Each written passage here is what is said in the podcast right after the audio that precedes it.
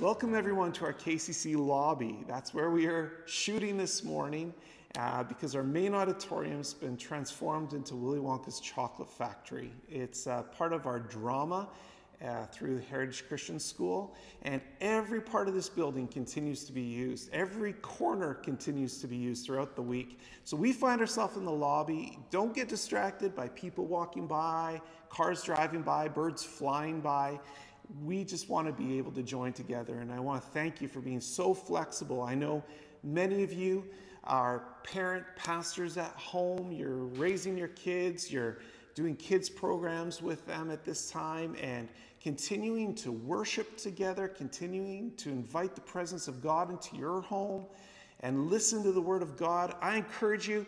Get out a notepad, get out a pen and paper, open up your tablet, Take some notes today. Today's message is going to be a good message.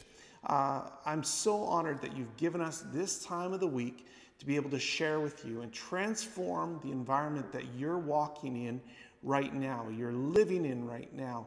We believe that even though this is a virtual cast, we're virtually broadcasting, I believe that the Word of God still has power and can meet you where you're at, in your home, in your car, at the gym, in the park, wherever you may be listening. So go ahead and share, make some noise, let people know that church is live. It doesn't matter when people log in, let the message ring true for them in their hearts. Now, today, we are in the middle of a series entitled Lost in Translation. And this is where we're addressing the tensions that we face on a regular basis. It's a push and pull tension within our life where we're pressured each day to wake up and actually take a side. And culture is demanding us take a side, take a side, take a side. We heard last week as part of the message that when it comes to these choices, when it comes to being uh, a demand being made upon us, we consider we, we consider whose we are and where we belong where our true citizenship lies. Uh, there are people of different genders, there are people of different races, there are people of different financial statuses and positions, people from different countries, there are people from the East and the West. All those things don't matter when you're walking in the kingdom. As a kingdom person, we walk as kingdom people serving one king, one message, and we're called to act, speak, live, love, function in our businesses and our personal lives day to day, representing Him and only Him. And when it comes to the choices that we make every day, we consider Him first. We consider Jesus first. We consider what would Jesus do? We ask that question because we've got a challenge in the world as the world is actually contending for our attention, for our perspective, for our pleasures. And we need to make sure that our attention, our pleasure is being put, being given to the Lord.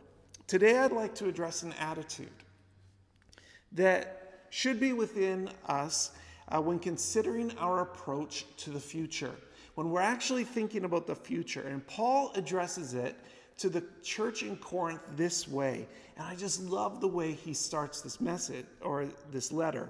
In 2 Corinthians chapter 6, it says, Dear, dear Corinthians, I can't tell you how much I long for you to enter wide, open, spacious life. We didn't fence you in. The smallness you feel comes from within you. Your lives aren't small, but you're living them in a small way. And I'm speaking, I'm speaking as plainly as I can and with great affection. Open up your lives. Live openly and expansively. This is God's heart, and I, am sure it's in your heart today too. This message to live open, to open up. Uh, like, I believe it's so, uh, so important during this season especially, uh, I've been made so aware of it the importance of opening up, opening up our lives, our homes, our churches, businesses, uh, borders, nations. I think it's so important for us and how blessed it is when we live in an open environment. So, what do you do when your life feels closed? What do you do when you feel fenced in, when you feel small? Well, again, we go back to these two views, these two perspectives. And Paul addresses it this way He says, You can either live with God's perspective or you can live with your own perspective, living life through your perspective. And as we address the first week in the series, we have an enemy whose sole purpose is to distract you and keep you from experiencing God's best for your life. And we, we don't want to give him any power. We don't want to give him any right to, to influence our life and our choices. And Paul made it very clear in this portion of Scripture that we find ourselves living in small spaces, little living, he would say, and it's because of us because we've given him power. It's not anything that God did to us, it's what we do to ourselves when we release ourselves to him. We allow it. We're the ones who establish our boundaries. We're the ones who set our limitations. My wife, she likes has a few scripture verses. She's scripted them, put them on the walls in our in our home, in different places. And I, I'll hear her share this verse quite often. And this is really, in essence, God's plan. God's plan, Psalms 18 19, says, He brought me out to wide open spaces. He pulled me out safe because He's pleased with me. That's God's heart for us, God's plan for us. When we approach God, when we approach Him with our future. Uh, despite the immediate conditions that we might be living in, we need to realize God's plan for our life. And God's plan for our life is open, spacious. Jeremiah 29 11 says it this way it says, God has plans for you. Plans for you, says the Lord. Plans to prosper you, not to harm you. Plans to give you a future, a hope, and a future and it's irregardless that you see that scripture verse painted on, you know, bumper stickers and on old like old frames. It rings true. The truth remains. God's plans for you are good plans, a good future, a good hope. And you can say amen to that if you're at home today. You can just say amen. God's got a plan for our life, for open, spacious living. Paul said that, but John said it this way as he was approaching his friends. In 3 John chapter 1 and 2, he says, "Dear friends, I pray that in every way you may prosper. You may prosper, you would enjoy good health as your soul also prospers. So you would enjoy health, you would enjoy prosperity with family, business, friends. Life would in, you would appreciate and enjoy life. It's not a sin to enjoy life. The scripture says it's the enemy that comes to rob, kill, steal, destroy. But God came to give us life and life to abundance. It's an abundant life that God's given us. God's plans for us are never small. You need to say that. God's plans are never small. His commission to us wasn't a, his last commission, his last commandment to us wasn't a small commandment. It's called the Great Commission. In Mark 16, he says, Go into all the world, preach the gospel to all creation.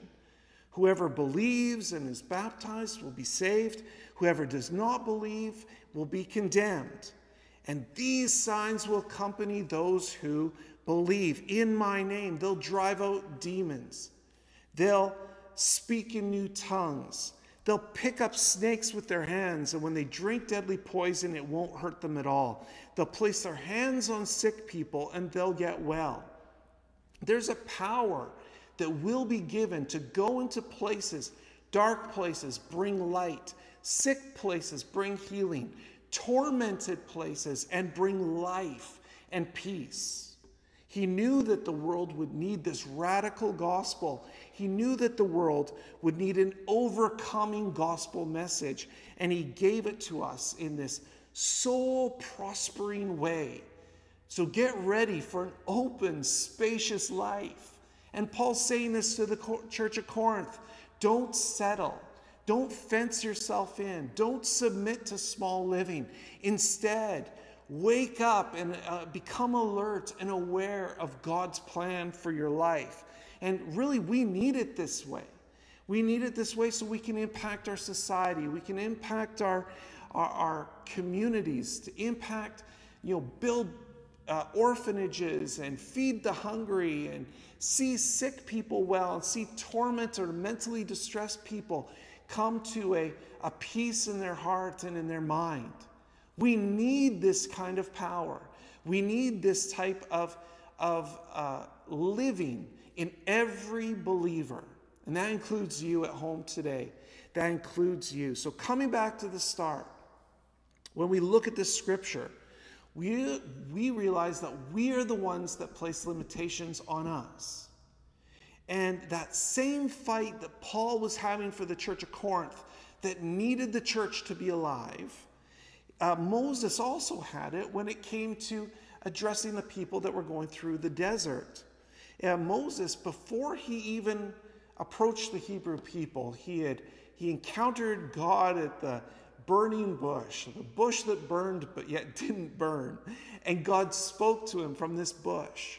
And he said, I've come to rescue them from the hand of the Egyptians, to bring them up out of the land into a good and spacious land, a land flowing with milk and honey.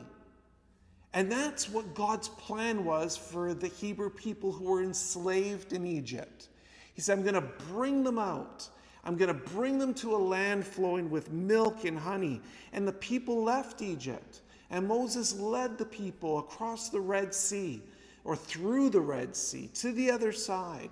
And he he said, You know, you don't have to bring too much with you. They left with very little possessions, but God was leading them to a place that was going to flow, that was rich eh, in the land. And it was large inland. It was a place that was flowing with uh, honey and milk, which really refers to the honey being fruitful. Like where there's honey, there are bees, and where there's honey, there's pollen, and where there's pollen, there's trees that have flowers and buds.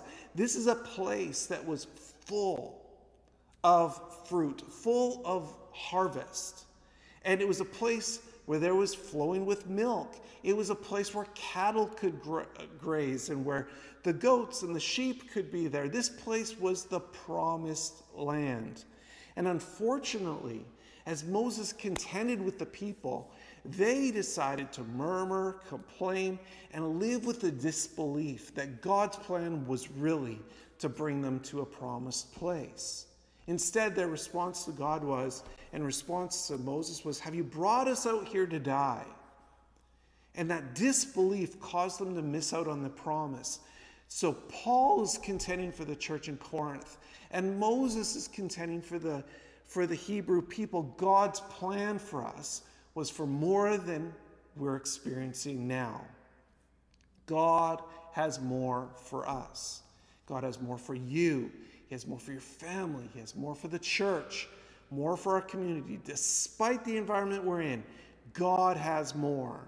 So the challenge for us is that when we approach these opportunities and God moves us out into a place of greatness, into a place of bounty, a place of prosperity, and a place where we stop thinking small, we start thinking large. What happens is we're confronted immediately, and we're confronted often with criticism. And criticism comes to the front to discourage you, to hold you back, to keep you from walking into your promise. And it's been my experience that when you move into greatness, you, and you don't know or you don't have a guarantee of the outcome, people will attack with criticism. They did it with Moses, they did it with Paul. They came at him with criticism. They said, they weren't sure about the guarantee. They weren't guaranteed, and so they criticized the plan. But let me share with you an example of someone who was able to push through this criticism, push through these obstacles of smallness, and move into greatness. And in so doing, actually move into the promise. And so we can, I believe, learn some lessons today from a man who you probably already know the story of, but let me share it to you from a different angle as the man of David. David. Now, let me tell you a little bit about David. David had a secret. He was a man after God's own heart, a man who God loved, who was a friend of God. And he had a secret, and that still applies for us today. And it allowed him to overcome these criticisms and obstacles that would keep us from experiencing our best life and keep him from experiencing his best life. And he learned to overcome them and not to allow criticism to actually compromise his calling.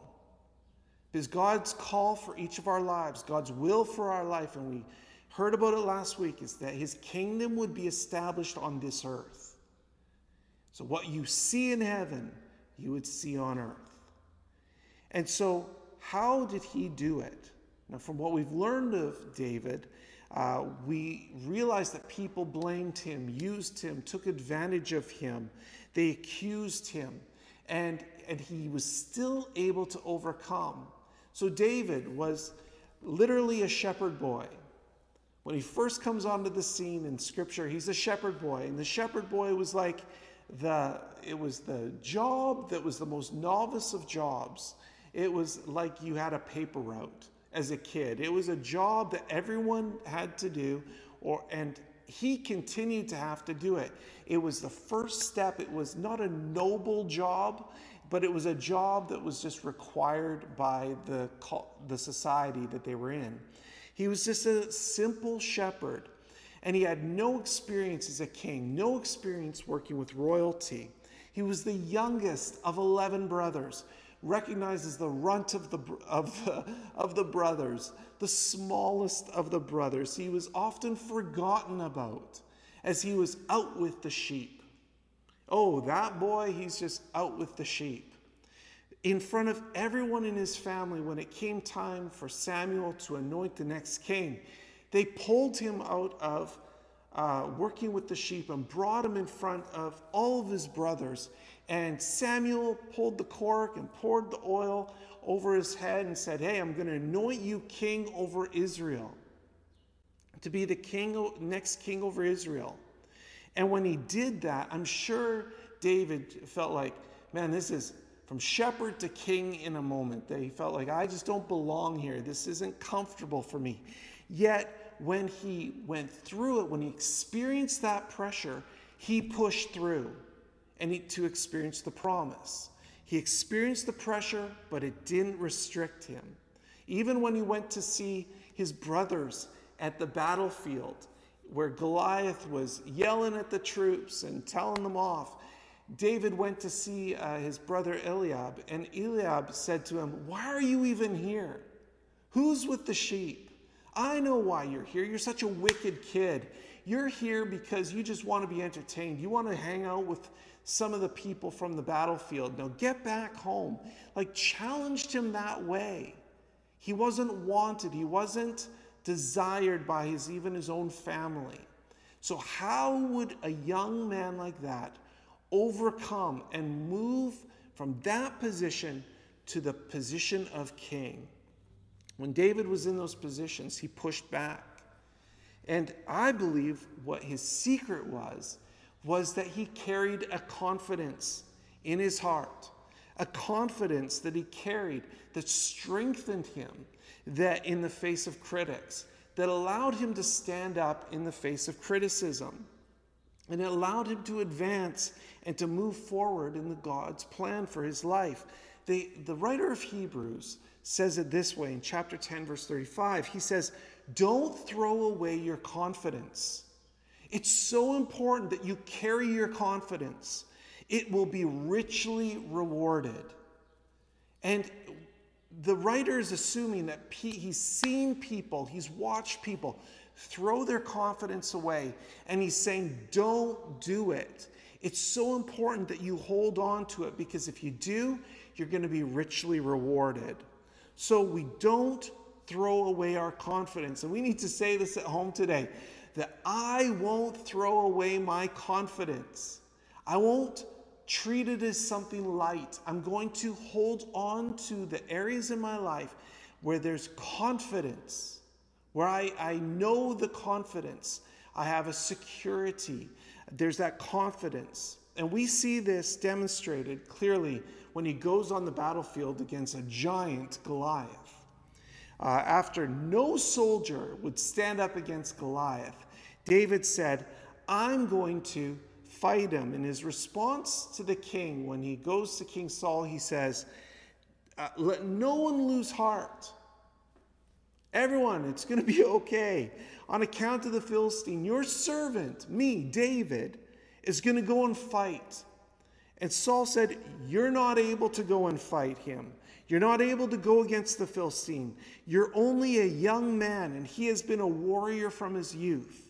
Again, as soon as David decided, I'm going to go and fight, I'm going to do something that is uh, that will det- take me from a small place into a great place. He was faced with the first person, the first comment was that of criticism. He says, You're too young, he's older, you're too uneducated, he's experienced, you're too uh, small, he's too big. You can't do it, David. And this response didn't put David down. In fact, David responded on how God had brought him through victories in the past. And he started to review those victories.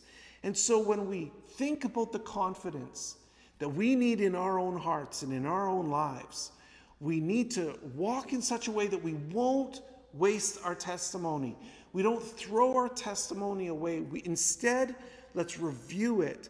We, we need to remember the time where God took us through an obstacle. He helped us through a difficult time, and He brought you through, and He'll do it again. He'll do it again. And that, uh, that opportunity and that moment of confidence that you experienced in the past can be a, a stepping stone for you to take that next step. And I believe it. He brought KCC through this last year where we had very limited services throughout the whole of the year. And He brought us through, and He'll do it again next year. And He's brought us through 40 years of ministry as a church, and He's going to bring us into a greater 40 years in time. God's done it before, and He'll do it again. Amen. You just need to say amen. I, am not going to lose the weight of the testimony because that testimony is something I'm going to hold dear to my heart, hold close to my heart because that testimony, if I hold on to it, there's a confidence that's attached to it, and that confidence has a reward attached to it. I, you know, we, your marriage may be struggling. Your marriage may be failing, and you, you can look back at times where you overcame difficult times before, you can do it again.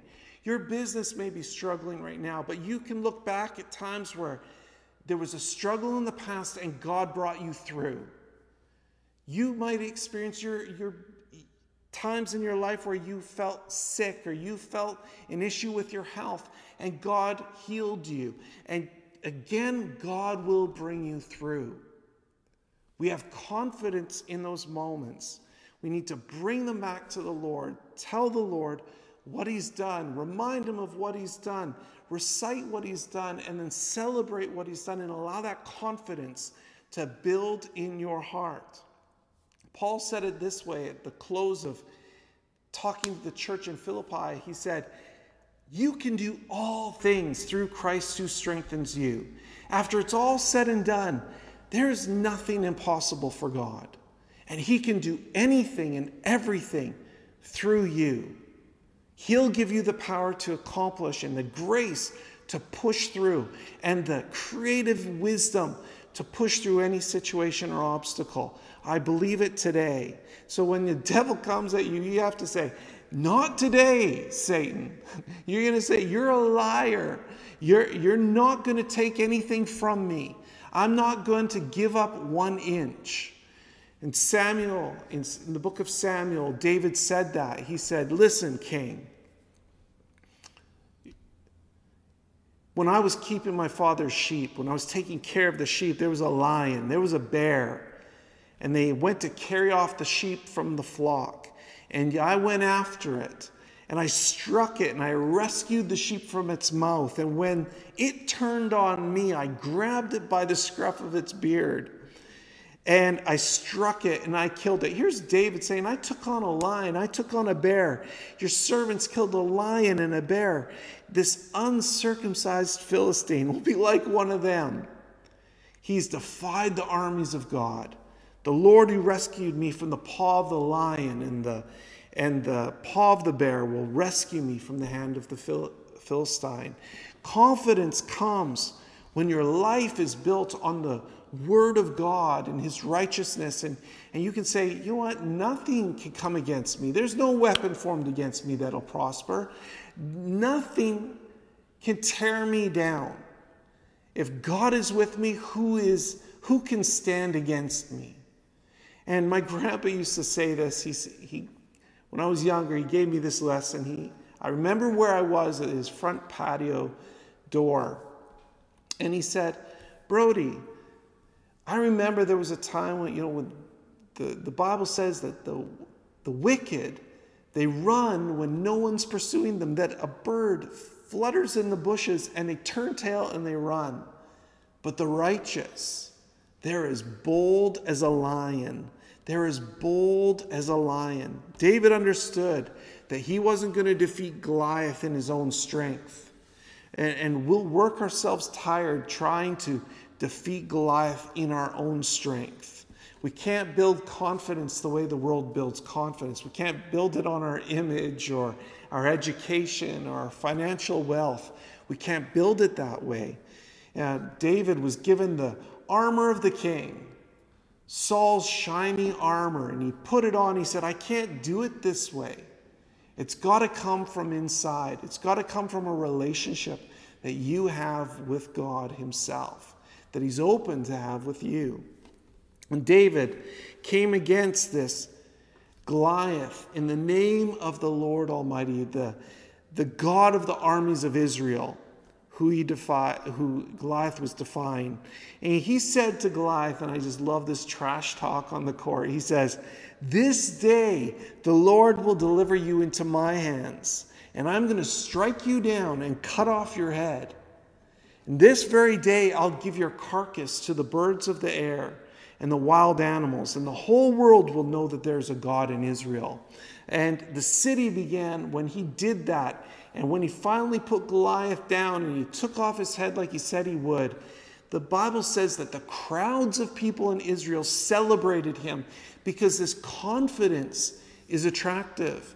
And they began to say, Saul, you've, you've claimed a thousand lives, but David's slain tens of thousands.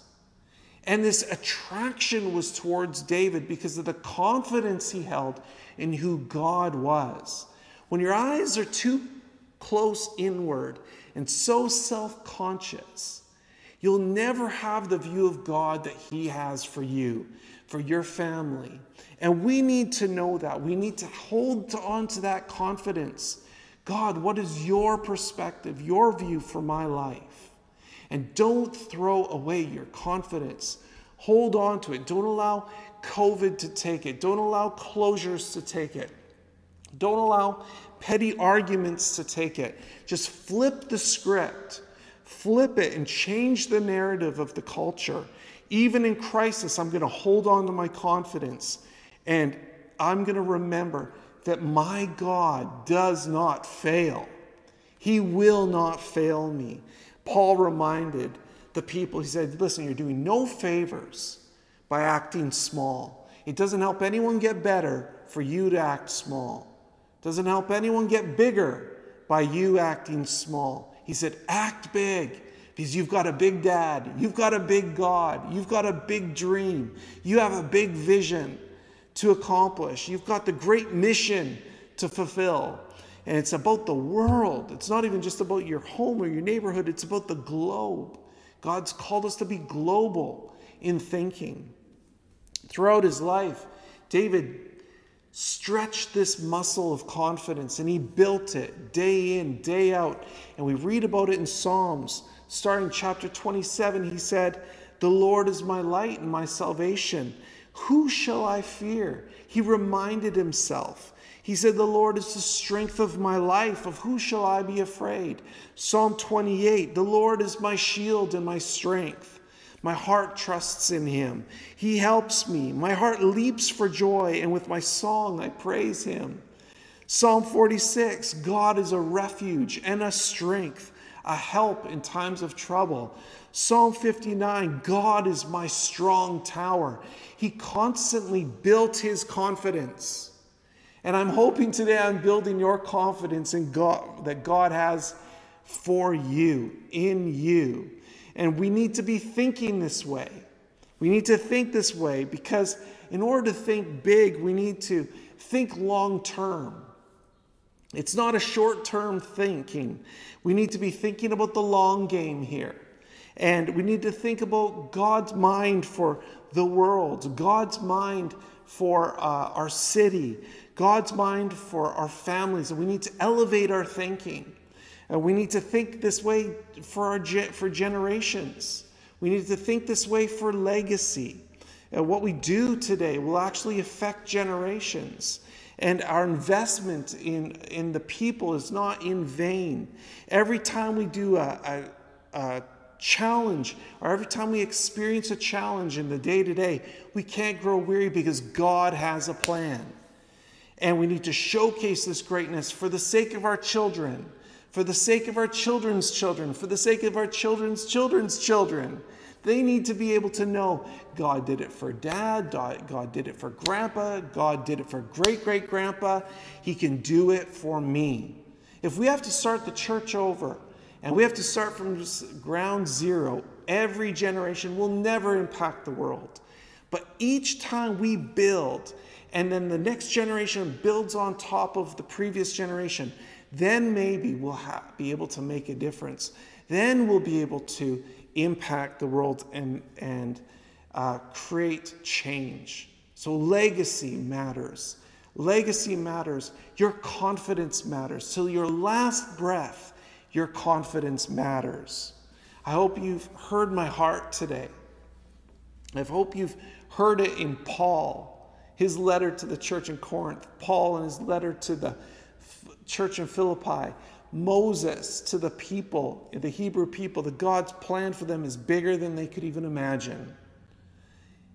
God's plan for them was a great promised land.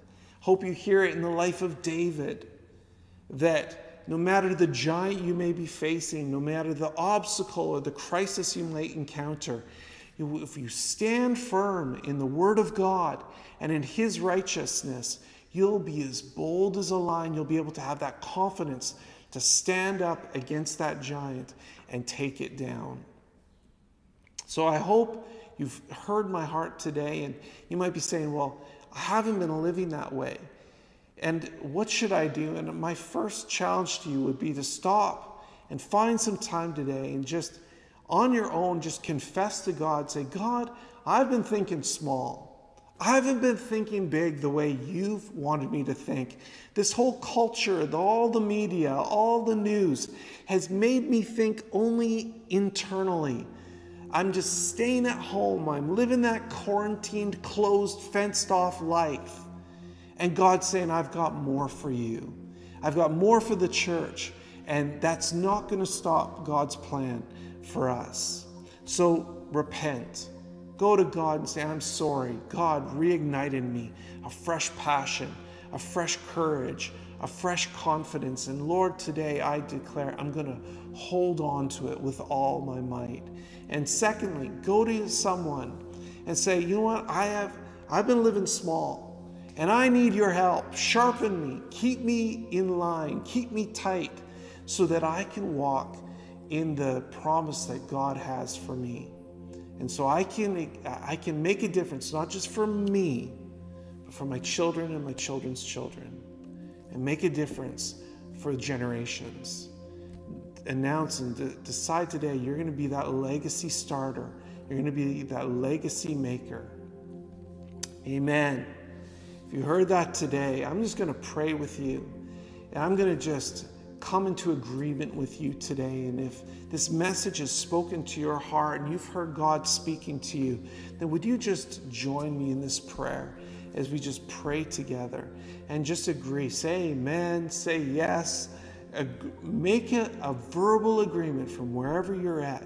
So I'm not that I'm not going to live in that small-minded space. I'm going to live the promise that God has for me.